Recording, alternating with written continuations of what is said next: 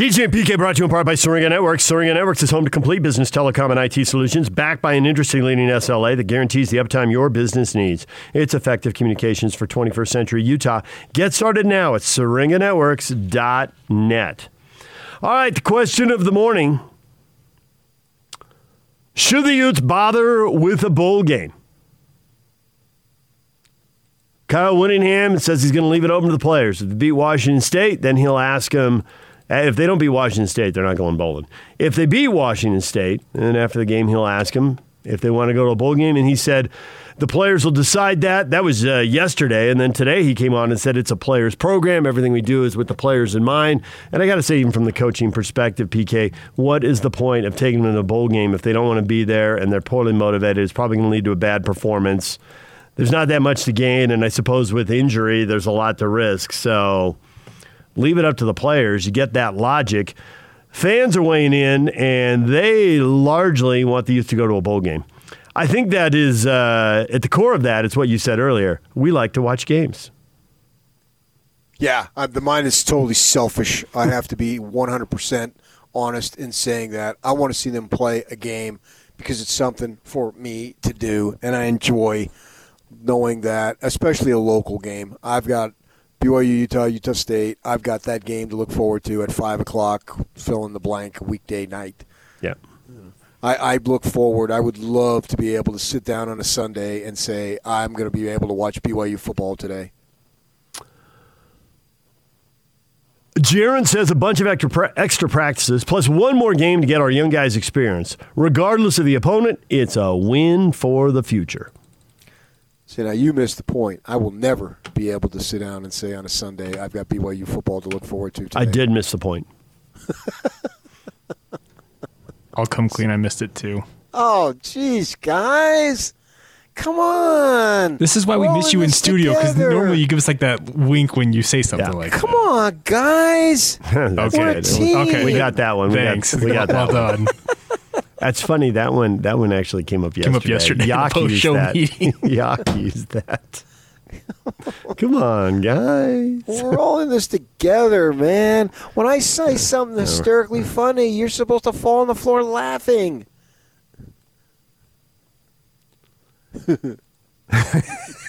Jason says never. Why do they even play? Jason's stirring the pot. He puts a little uh, Oh, smiley Jason. emoji in there afterwards. Don't give me nunca. I don't want never in Spanish. Never, never, never. No. Two words, two words. We're done. That really doesn't have the ring to it if he goes in the locker room to celebrate the win. Because will he do that? Will Kyle do that? Because right now, under the Pac 12 rule, technically, they're not bowl eligible. Nope. They got to win the game. Have a have a three and two record. Or is it, is it, if you were 500, would you I be they're okay. Obviously, I- they can't. I think they're okay at 500. So at this moment they are, but because of the Washington State game, Right. if they win they will be. If they lose they won't be. Okay, so for like for the Devils who've only played three, they would be if they win, they Two would be two. two and two, so Yep. they would be eligible, right. Right. But since they're playing in, they're playing even number because of the screwy situation, and the Utes are playing an Odd. odd, number because of the screwy situation. That they have to win to have the two words, two words. Will there be that level of excitement? No. No, that was that was three years of frustration. Well, two and a half seasons of frustration built up. Well, there's frustration in every season. Last the last two years have ended in frustrating fashion for the Utes. Well, if he had a chance to say Pac-12 champs, he would because you're right. That's been the frustration, but he's not going to have a chance to say that. Why not claim it this year? I go UCF, huh? Just make yourself a banner and hang it up. Well, who is the Pac 12 champion this year? We don't know. There's no such entity, and they're going to play a three and two Oregon team. Mm-hmm. Let's see. Uh, let's just uh, let's just. Well, we want USC and Oregon, so it doesn't matter. Let's just have them play. I mean, jeez, what the hell here, man? Who's on first? We don't know what's going on this year. So I think that though, if they get excited. And they always seem to dance and scream and yell and carry on and party like atmosphere every time they win. And that's fine. It's college. Go ahead and do that. You know, this is not the NFL where it's a serious, serious business. This is just a serious business. Uh, and the NFL takes it up another level as they should. But I think that if you left that up to them in the moment, in the locker room on Saturday afternoon, I think they would vote to play. Let's go. Let's keep going. Uh, so should the Utes bother with a bowl game? And Michael Squat, Scott says, of course. This question, for its lack of thoroughness, thoughtfulness, and logic, must be placed upon the pedestal with the other question of the century. Are we there yet? DJ, DJ, come on, man. Well, it's my question, so I take full credit for it. Well, it's literally, but see, but here's the deal: it's literally Kyle Whittingham's present uh, question. So, uh, Michael, why don't you hustle up there on the hill and tell Kyle that he lacks thoroughness, thoughtfulness, and logic, and we'll be right behind you with cameras to document what happens next. I would agree in most situations he does lack uh, thoroughness and whatever the Thoughtfulness and logic. honor, pride, and tradition or whatever. You're mixing and matching. Tradition, spirit, honor. So my neighbor, he got all worked up. He's probably listening when they had that uh, the the name, not the slogans on the back of their jerseys, the first game, and he pitched a fit and he vowed never to uh, watch the Utes again. So the last couple of games when they've been winning, I I will text him, and of course I'll take the what, what did they have like unity, togetherness, love, peace, and harmony, blah blah blah you know, whatever. I looked right past it. The only thing I didn't like is that it was the first game, and I, and they changed numbers, and they got new kids, and so I had, had to keep looking down at my roster to see who was doing what in that situation. That was like the only thing that really bothered me, uh, but I wasn't bothered by it. But what I'll text him now, I said, "Wow, defund the police sure had a great run right there," and, and I'll make these inflammatory sayings toward him. Now, people, some people would view inflammatory, not everybody, but I know he would, and it gets under his skin when I do that. But he did acknowledge. He said, "Hey, I did watch the last ten minutes of the Colorado game, but don't tell anybody." And then I said, "Too late. I already put it on Twitter." Always stirring the pot, PK. Always stirring the pot.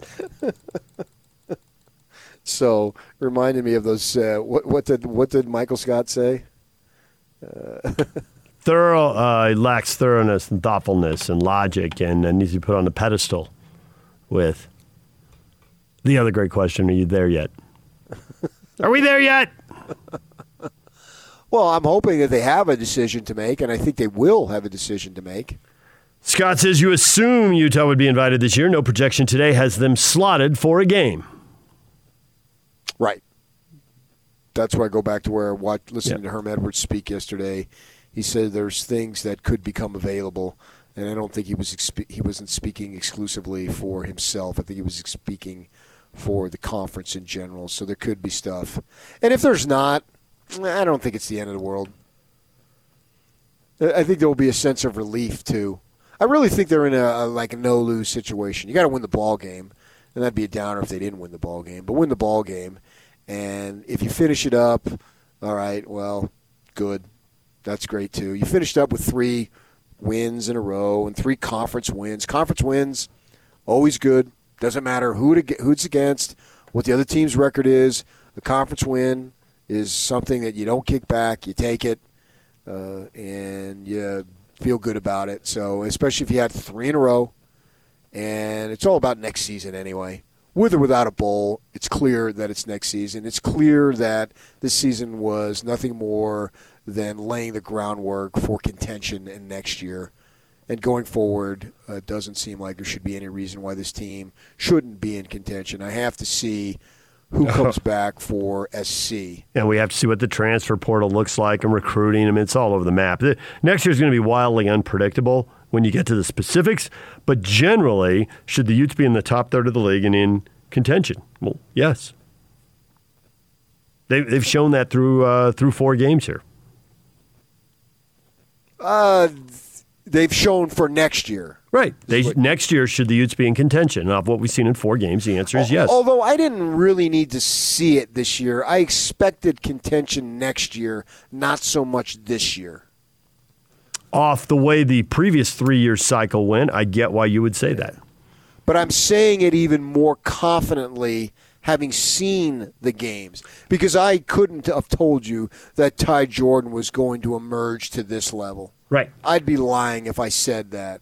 And I wasn't really sure how Nephi Sewell would play moving up from safety to linebacker. But I've been impressed with him. I was pretty sure about Devin Lloyd, pretty sure about the defensive line, and all that stuff.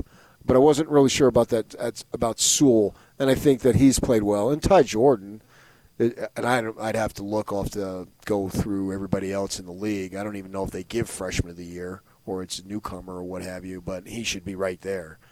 Uh, what, he's done has just been nothing short of amazing, particularly when you look at that he wasn't the starting back, I don't believe, against SC. And I don't remember how many carries he had. He asserted himself in limited carries, and then obviously Ludwig, who's a bright man, figured out, okay, we got to get this kid more. And then the thing that I like about Colorado is there was a bunch of times he was bottled up. So it's not like every run was all that, but keep plugging away, keep pounding it, and sure enough, man, he got the job done in great fashion. That that that to me is what you're looking for in a running back because there's going to be some plays where you're only going to get one or two yards. It's just the way it goes. But do you have those big explosive plays? Can we count on you? You know, Devils did it like last year with Eno Benjamin, right? It'd be some games or some carries that just didn't work. But you, you stay with it. John White did it. Stay with it, stay with it, stay with it, and then boom. And I actually think that he, and this is crazy to say, and maybe I'm going to regret this, and I'm so far ahead of myself, but he seems a little bit more big play capability than Moss and Booker, and those are two NFL backs. So as I say that, I'm raising my right hand to the back of my head and smacking myself. Yeah, but I think that uh, I think you're onto something there, and I think to the degree that it's four games, four games does not make a career. So that's the if you're gonna put if you're gonna pump the brakes, that's why you pump the brakes. But the only game he's played four games, and the only game he didn't have a 30 yard carry was the first one. SC he didn't start, and he only got seven carries in the game. And afterwards, Kyle said, "We need to use him more." And they gave him 10 carries against Washington, and he had a 46 yard run. We all remember it down the left side, didn't get in the end zone, right? But set up a first and goal. He had a 31 yard against Oregon State, and we all remembered the 66 yard touchdown run against Colorado. So you're you're right. It's there. The guy's 61 carries into his college career, four games, and he's already had three of those four games. He's had a 30 yard run. So yeah, he's a big time breakaway guy. I'd have to go back and look at. Uh, Moss and Booker's breakaway numbers to know the comparisons. Moss, even though he's a bigger back, and I thought he was real effective in that five to eight yard a carry range, uh, I think we can all close our eyes and see him breaking big runs. I just can't tell you off the top of my head how many of them, how frequently he had them. Well, Moss was so consistent, and he was great in the passing game too. I think Booker had something like a ninety-something yarder against Oregon State. Was it up the middle? Uh, I think you're right. I think you're right. I had forgotten that. That's Yeah. the one that stands out to me. Moss is just just his consistency, and I mean I don't know him that much, but being around him at practices and in interviews, consistency is what Moss was about. He was so solid Yeah. in all aspects of his life that you knew that this kid's a winner. We didn't talk to him that many times, but every time we did, he was very impressive. And you got why you got why they wanted to get him all the way out of Florida, and you got why Kyle always spoke so highly of him. Yeah, it wasn't just solid. yeah, it wasn't hard to figure it out. Solid kid through and through. And any of you- any of your listeners who'd been up there in our shoes, you'd have figured it out too. It, it wasn't a hard read. All right, DJ and PK coming up next. Brandon Huffman, 24 7 Sports, the Utes, the Cougars, the Aggies. Who are they getting? We will talk recruiting with Brandon next. Stay with us. Number one. The Zone Sports Network is Utah's number one choice for sports radio in Utah. From DJ and PK to Hanson Scotty and The Big Show with Gordon Monson and Jake Scott. The Zone continues to dominate the competition. Thank you to all of you that continue to make the Zone Sports Network Utah's highest rated, most listened to sports station. Your home for the best coverage of the teams you're passionate about is right here. 97.5 1280 The Zone and the Zone Sports Network.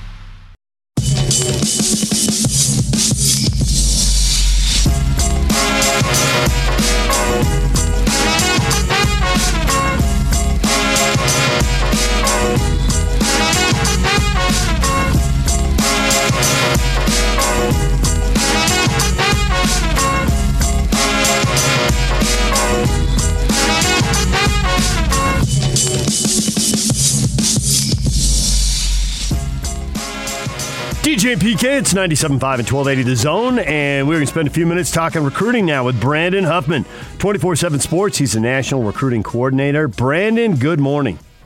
How you guys doing? Doing well. I am curious before we get into the into any of the specifics. Uh, in Utah, we had high school football. We know in other states that hasn't happened. Either it will happen in the spring, or possibly in some states it won't happen at all. How much has that messed up recruiting this year? Aside from the fact that you know there's less on-campus visits and coaches aren't going out to see recruits. I mean that's a whole other thing. But just the fact that a lot of states didn't even play in the fall. Yeah, I think Utah is obviously the, the focus of jealousy of just about every state out west. You know, not just that they played, but they completed a 14 game season. And you look at a guy like Jackson Dart, who directly benefited from having a season and how his recruitment took off as a result of that. That's what changed. There's a lot of guys in California and Oregon and, and Washington and Nevada who anticipated a similar type of senior season you know, explosion that would have seen their recruitment take off. And, you know, there's still questions if they'll even play and when they'll play. And it could be well after signing day. I mean, if you think about Washington, Oregon, and Nevada, they may not start playing until March at this point, and signing day will have been a month before. So it's definitely helped in the case of players in Utah, but there's a lot of guys out west that have seen their recruitment really just peter out as a result of there not being football this fall. All right, you brought up Dart. He is the big high-profile kid. I was told that it's between the two Pac-12 LA schools. What do you know?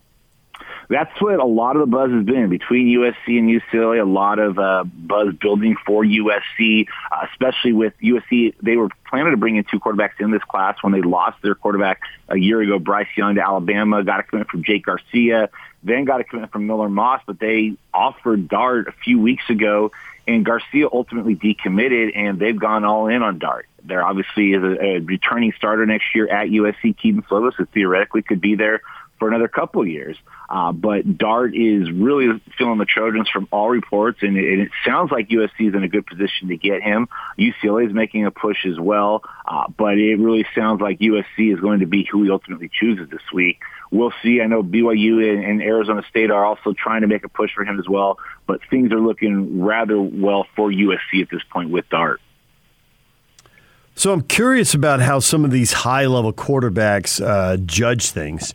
Uh, you know, it seems like the risk in going to USC is that coaching staff could be fired any year. And at the same time, if they have the kind of big season that preserves Clay Helton's job, it's also the kind of season gets the OC a job. So that, with the fact that you'd be one of two or three quarterbacks going into a class, seems like a negative. I know there are coaches who have this run first reputation, uh, and that probably Utah, UCLA in the Pac-12, just or ASU. You know, run first, play great defense. Uh, but even those quarterbacks get to throw the the ball 25 times a game, so you got a chance to make your mark and show what you can do. And you might have the play action available to you because you're such a good running team and hit on big plays. How do kids weigh all that, or honestly, do they just look at Oregon uniforms sometimes like, hey, I want to play, I want to wear those cool jerseys? I mean, how does this work for these high level quarterbacks? I would say that quarterbacks probably are the most judicious and probably the most deliberate in their approach. I also, you know, it, it's interesting to say that given that quarterbacks probably commit earlier than any other position, but a lot of it's because they were recruited earlier. And so they've had a lot more time to go and get a feel for the school, get a feel for the OC, get a feel for the quarterback's coach, get a feel for the head coach and the offense, watch and see how players have been developed. And, you know, you, you look at situations where take last year when DJ Uiagalelei, the number one quarterback in the country for the majority of the year, committed to Clemson, you know, three months, four months after Trevor Lawrence had led them to a national championship as a true freshman. So by math, DJ knew by the time he got to Clemson, he would be backing up, you know, arguably the best quarterback in college football and knew he had a year to learn from Trevor Lawrence. Obviously, he had opportunities to start during the season, but he went there knowing I'm going to have the opportunity to learn from Trevor Lawrence and I'm okay waiting until 2021 to be the starter. On the flip side, Bryce Young, quarterback who was committed to USC out of Mater Dei, commits to Alabama when it becomes really obvious Tua Tagovailoa was going to be leading for the NFL. Mac Jones happens. He ends up playing later in the year when Tua gets hurt, takes that starting job, but Bryce Young goes there thinking, I'm going to have the opportunity to be the starter as a true freshman at Alabama. Clearly, Nick Saban went that route at times with Jalen Hurts and Tua. So they factor in maybe it's better for me to sit. Some will factor in maybe I have an opportunity to play right away, and we obviously see the transfer portal becoming such an effective tool for quarterbacks. And you know, in years past, people say, well, they're afraid to compete, that's why they're transferring. No, the reason they're transferring is because they want to compete, but there's only one quarterback that's going to get on the field. They want to transfer somewhere so they can play as soon as possible. So I think that's the other thing quarterbacks have in the back of their head is if you go and you you, know, you miss out on an opportunity, the quarterback position is such a premium position. You're still likely going to have a pretty good opportunity if you put your name in the portal and the school is desperate for improved quarterback play. So I heard a theory, and I want your reaction that this uh, transfer portal, particularly with the one-time transfer going forward, it's really going to potentially benefit the teams that don't need it. You know, the Alabamas, the Clemsons, and so forth. We know who they are. The theory being that, wow, if they're offering me a scholarship – I need to take advantage of it because I know I'm going to be playing in a winner. I'm going to be playing in the bowl. I'm going to be receiving all sorts of attention, and maybe we get in the playoff. And then if it doesn't work out, well, I don't really lose anything because I can transfer to, uh, depending on you know how good you are, the next tier, two tiers, however many tiers below, and be immediately eligible so I can get out on the field. So I've got to take this chance to go to the biggest of the big time see how it works, and then if it doesn't, well, then I can always go someplace else. I agree, and I think that there that is the mentality, and I, I 100% believe that theory.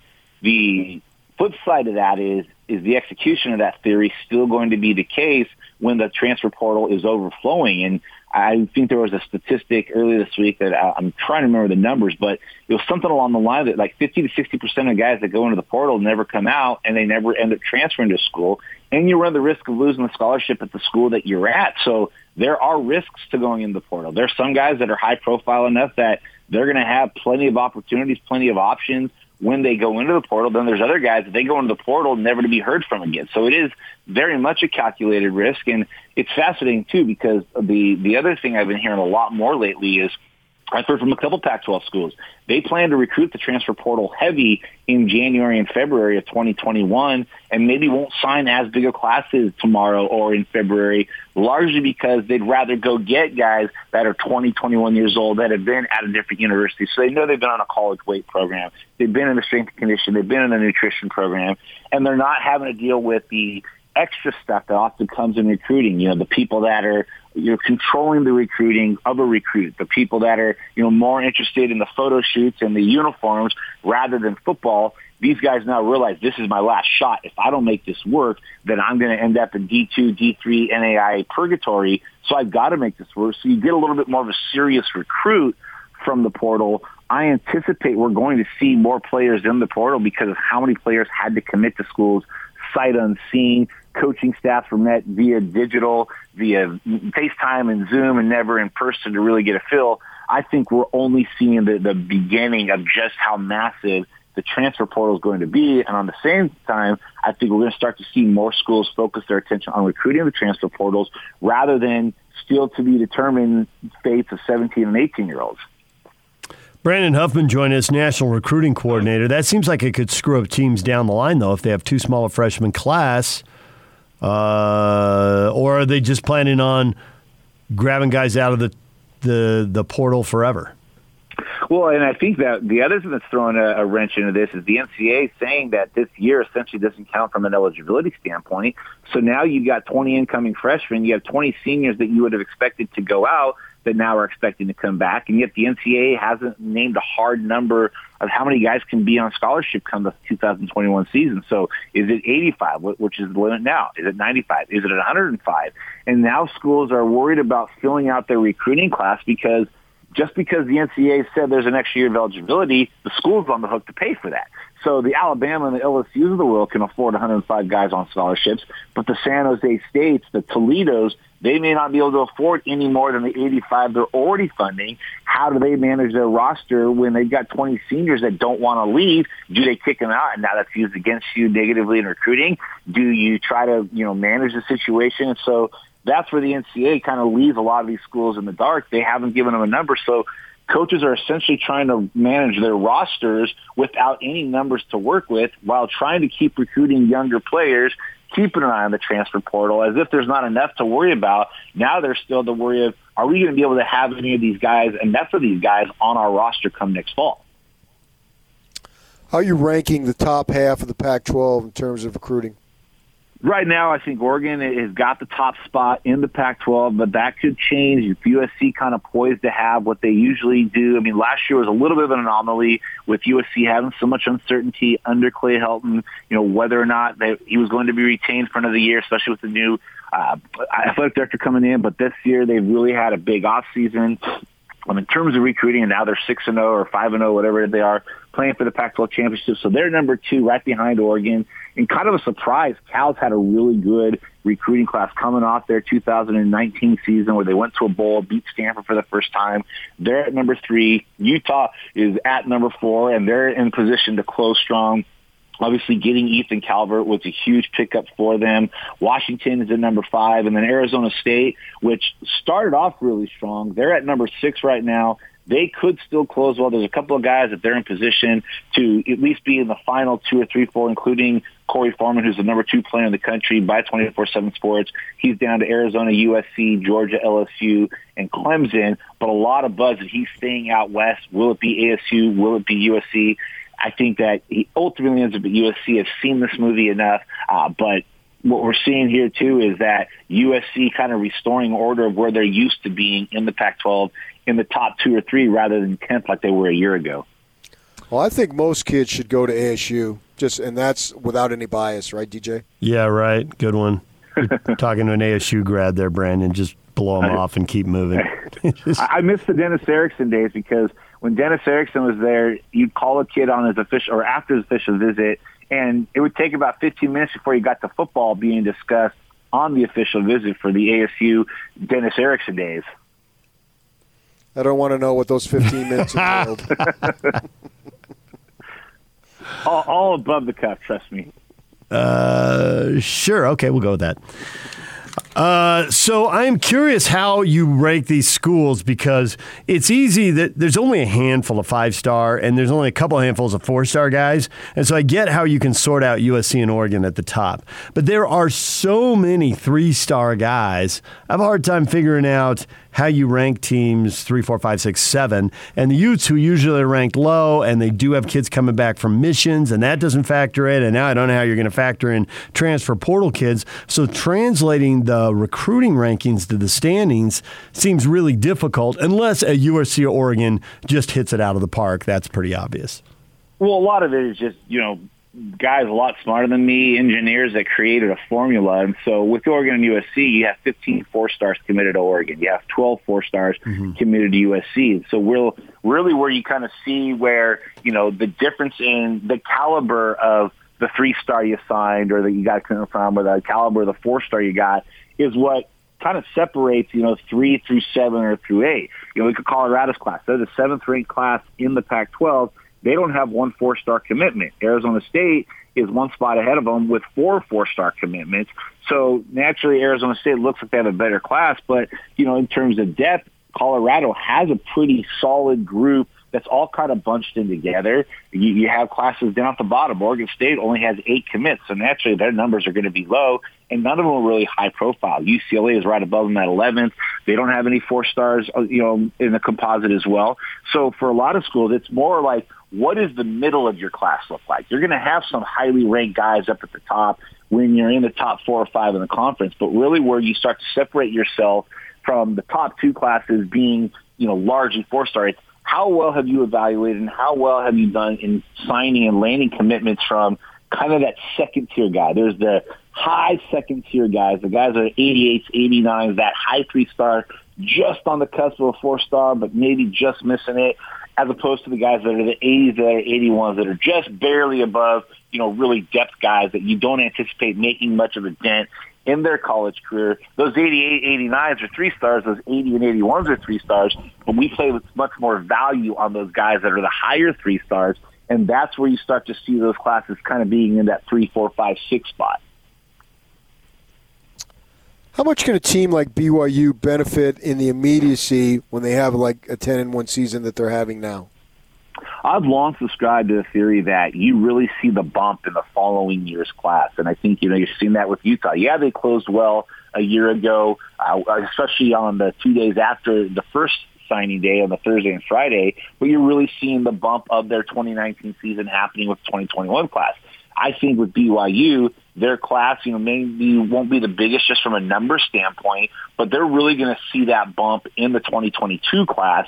And largely because, you know, there's still like, hey, Kalani is definitely making it known this is his program. This is what you can expect from BYU football he's not. I mean, he's going to have his name mentioned for jobs because he's a dang good coach, but he's showing he's not going anywhere. He's staying there, and the more stability you show in a program, you know, rather than coming off a season two years ago where you know they were under 500 to now where they were playing for a potential New Year's Six bowl I think that that stability really trickles down and resonates with the next class, especially in a pandemic year when more and more guys made early commitments. Tomorrow's going to be one of the most uneventful signing days I've had in a while, largely because there was so much concern and worry with the pandemic. Guys committed a lot earlier without getting to take official visits in the fall guys didn't stretch the recruitment out as long as they have. So I think BYU, when they by the time they had their successful season, so many guys had already made a decision at that point, but maybe that bumped, you know, the, the Logan Fanos of the world, the John Henry Daleys, maybe that got them, but then that just is a preview into what I really think you'll see them make the move is with those 2022 guys. So obviously, uh, there's an investigation going in Utah State into what the president said on a Zoom call with 20 players. Obviously, recruits talk to players and all of that. Maybe less so with fewer on-campus visits. But how much is all of this going to hurt the Aggie class? How much is the coaching change impacting it? How much are Mountain West schools waiting for the second date to see who's available? Well, I think there's, you know, to answer the first part of the question, I don't know that the investigation is going to move the needle all that much. I think Blake Anderson is going to be tasked with the responsibility of, hey, put together a class that you can in the short amount of time that you can. Really ramp that effort up by February, but hit the ground running so that 2022 class doesn't show any real gaps in talent. I think the Mountain West is, you know, typically the, the program that, or the, the, the conference that likes having the early signing period. They can get those guys assigned in December rather than have to worry about them getting wooed and flipped in January or February. And I think the other advantage for a lot of Mountain West schools right now is that with the Pac-12 playing their season still, with games still going on, energy that would have normally been turned towards recruiting is being focused on the season, which makes it that much more difficult for those Pac-12 schools to flip and woo those Mountain West recruits. So I think the Mountain West kind of is enjoying the fact that there's less opportunity for their players to be flipped. Um, but I think that, you know, like is in the case with a lot of late coaching changes in the last few years with the early signing period. You'll sign who you can in December. The guys that really want to be here, they're going to come. But in the case of Utah State, you really try to ramp things up in the next six weeks and try to come up with some semblance of a class that's going to give you a nice little core and a foundation that you can sign in February. Well, Brandon, as always, we appreciate the time. Thanks for uh, giving us a few minutes here. We bet you guys anytime. Brandon Huffman, 24 7 Sports National Recruiting Coordinator. Your feedback on today's show coming up next.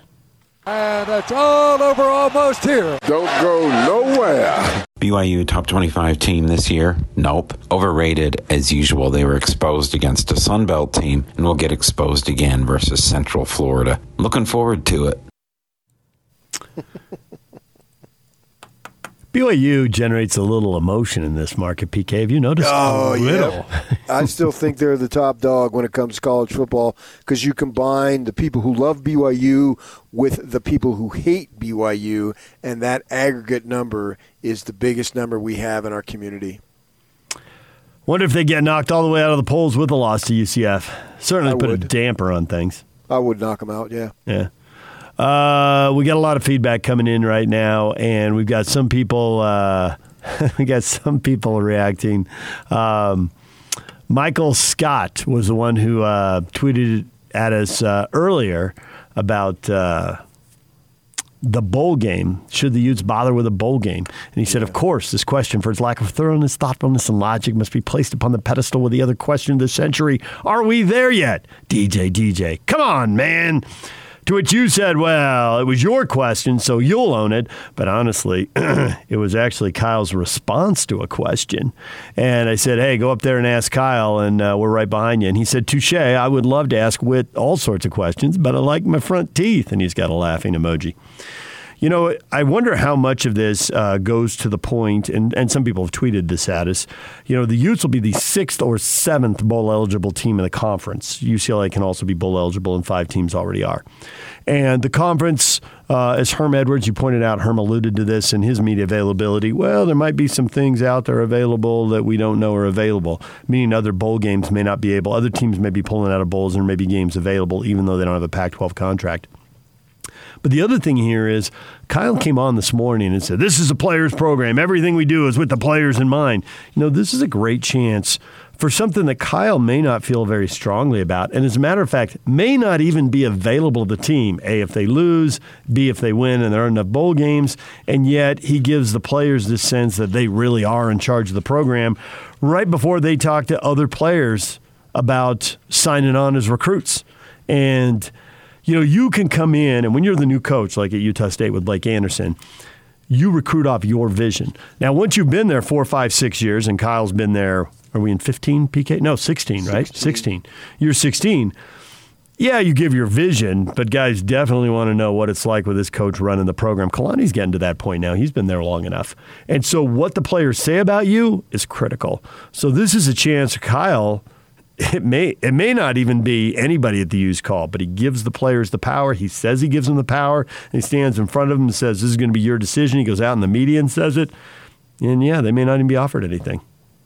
Brilliant. I was talking to someone talk about Kalani in his fifth year. Is it five? He's finishing five. Yes, he's finished up his fifth year. And and uh, this is something that I think is important. It's also a little bit obvious when you think about it that Kalani has really made himself into an excellent head coach, and it's a process, and they're not really sure what's going on at the start. Bronco. Bronco would tend to be very honest. Uh, you know, Kyle showed no weakness, not as much. But Bronco, you ask him. I remember asking him about that first year after he was like in year five. He said, "I didn't have a clue, absolutely no idea." When I look back, and that's why I think it's important for BYU to come to the table and extend Kalani immediately because he's rounded himself into a good coach, and now is not the time to start over. And you could potentially risk losing him if you do not put some money on the table and extend it some more years because he's gotten into a groove now, which makes sense because it's his fifth year. So naturally, anything you're doing at year five, you're probably going to be better at it than you were at year one. Corey says, "Yeah, I think you should go to a bowl game because last year was awesome." I clicked on Corey. He's an Aggie fan. so, them fetchers. All right, we're out of time. Hans and Scotty are coming up next. We'll see you tomorrow.